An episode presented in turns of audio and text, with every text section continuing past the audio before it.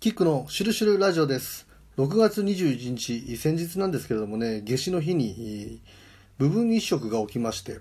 日食というのはね、基本的にはですね、もう不吉なものというふうに古来から考えられていまして、日食が起きるとですね、えーまあ、王なるもののね、えー王権が衰退するということの予兆であるなんていうふうに言われていて、結構喜んでね、見てる人もいるんですけれどもね、やっぱりこう、でそもそもが月が太陽の前を横切るということでね太陽の一部が隠されるというね。太陽はね太陽神であり、まあ、アマテラスでもありね。そういうものが欠けるということを見るというのはもう個人の運気にもね良くない影響を与えるなんてことで僕はね日食は見ないんですけれどもね。えー日本で起きたあこの見られたね夏至の日の日食ね去年12月26日以来約半年ぶりということでね次回が約3年後と。でまあ先ほども言いましたけどもね王の権力が衰退する失墜するということを予兆として表すというこのタイミングでもう世界がすごいことになってますよね。それこそね某国のトップ衰退どころかねもういないんじゃないかと。こういうね。影武者説出てますからね。ああいう影武者って大体耳でね耳の軟骨とかの形でねあの見分けるなんて言いますけれどもねこれツイッターに出ていた、ね、動画みたいなものがあったんですけどもうまあこの時代全てフェイクもありますからね。全てをこう鵜呑みにねすることはできないわけでね。ただその 某国のトップと言われる人が普通しない会釈をねなんか今日よろしくお願いしますみたいな感じでちょっとこう軽会釈しちゃってる 動画がなんか出てきたりしてうん。でまあそのタイミングでねちょうどそのまあねお隣の国とのねところ、まあ、爆破するなんていうのがあってうーんまあかなりね、まあ、きな臭いような流れになってますしそれからですね中国なんかはもう内側から乱れが来てるということでね非常に大きなダムが決壊する寸前だみたいなそもそもがコロナでもうアメリカとね中国が軍事的なね緊張状態にあって、まあ、その前から米中貿易戦争みたいな流れはあったんですけれどもね。で今度は内側のダムが決壊したらねもうスケールが違う大きさのダムですから中国のねかなり広範囲の部分が水に沈むみたいなねその状態でまあねこのトップというもの自体がね、まあ、強力な力で抑え込んでるという国でもありますからね。ただそれが今後どうなるのか。そしてアメリカですよね。もうねアメリカに関してはまあこの間のね、まあ、痛ましい事件というかな。警察官が黒人の方の首のね上に膝でねこう乗ってでお亡くなりになったというようなことがあってただこれもあくまで都市伝説として聞いてほしいんですけれどもその警察官はもともと役者のね何か経歴があったんじゃないかという、クライシスアクターって言って、えーまあ、そういう状況をねこう作っていくこと発信する時の絵作りでね使われる役者さんなのではないかみたいな説が出てたりもするんですよ。うん、でそういう状況の中で、えー要するに白人至上主義のトランプ大統領がね、えーまあ、黒人の勢力から非常なこう反発を受けているというような流れが今出てきてねうーん。まあこの大統領選挙自体がそもそもアメリカがかなりコロナの影響というものがあって無事に開催されるのかというところも含めての問題なんですけれどもね。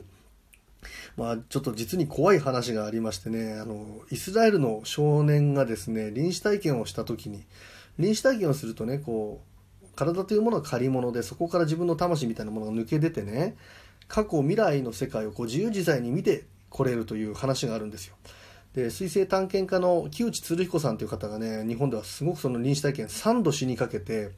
その3度の間にね、えー過去未来に飛んでねで例えばね自分がこう亡くなったというふうな、まあ、亡くなるかもしれないという時に非常に狼狽してね、えーあちこちにこう焦って電話をしているお姉さんの姿がね、えー見れたりしてでそれを後でお姉さんに確認したらねなんでそんなのが要するに分かるんだと。要するに自分をまるで見られているかのようなそのお姉さんの状況というものがねこうちゃんとこう自分はね病院のベッドで倒れているはずなのに見えたと。で答え合わせをするとねそういう他にもねこの木内さんの話非常に面白いんでねぜひね本とかも出てますんでこう読んでいただければと思うんですけれどもねさまざまな未来過去が要するに見えるというね、えー、臨死体験の話ある中でイスラエルの少年がね臨死体験をして未来を見てきたと。でね、無事体にこう、まあ、戻ることを死にかけたんだけれども体にね、えー、戻ってくることができてでねその時にこうまあ30年間ぐらいね 聖書の勉強とかをしている。でそして説法をしているようなね人がねこう学ぶような知識をねえー、スラスラと喋るともともとねそこに対して詳しい子じゃなかったのにそういうものを見てきて何かこう見聞きしたものを覚えてね語るとねそれがまた聖書に書かれているようなことをねそのまま表しているようなことがあって。でその少年曰く未来を見てきた時にね今後のこの世界を大混迷に陥れるゴグと呼ばれるね要するにその悪魔的な存在がいるんだと。いう話をしているんですよ。それが誰かということをねこう問われた時に彼はねバラク・オバマだということを言ってるんですよ。彼が世界に戦争を起こすみたいな話をねしてるんですよ。何かねこう不思議な流れでね、えーまあ、トランプさんを今追い落とそうとしているのが要するに白人至上主義であるということに対して気に入らんということで、えー、非常にまあその黒人の方々たちの暴動が起きているというような話があるんですがね実はイルミナティカードといってね1982年に、えー、出ましたプレイングゲームでそれぞれがこう権力を掌握していって誰が一番になるかみたいなところの、カードゲームなんですけれどもあまりにその内容というものがその後未来に起きてくる現実とリンクするということでねもう発売中止になってるんですけども1982年に発売中止になっているカードがですよ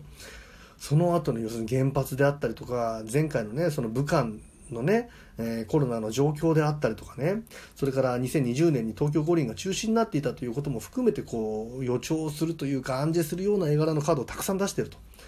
でそのイルミナティカードの中にですねまさしくですね白人の警官が黒人の、ね、方の首の上にこうぐっと乗って圧力をかけている1枚があるんですよ。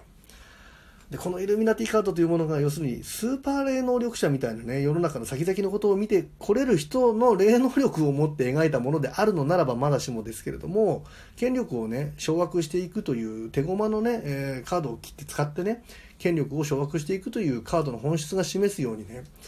そのカードで起きてるようなことが本当に現実でね、まあ、いわゆるその権力者であり厳然とねその確実に秘密結社とかいうもの存在するわけですから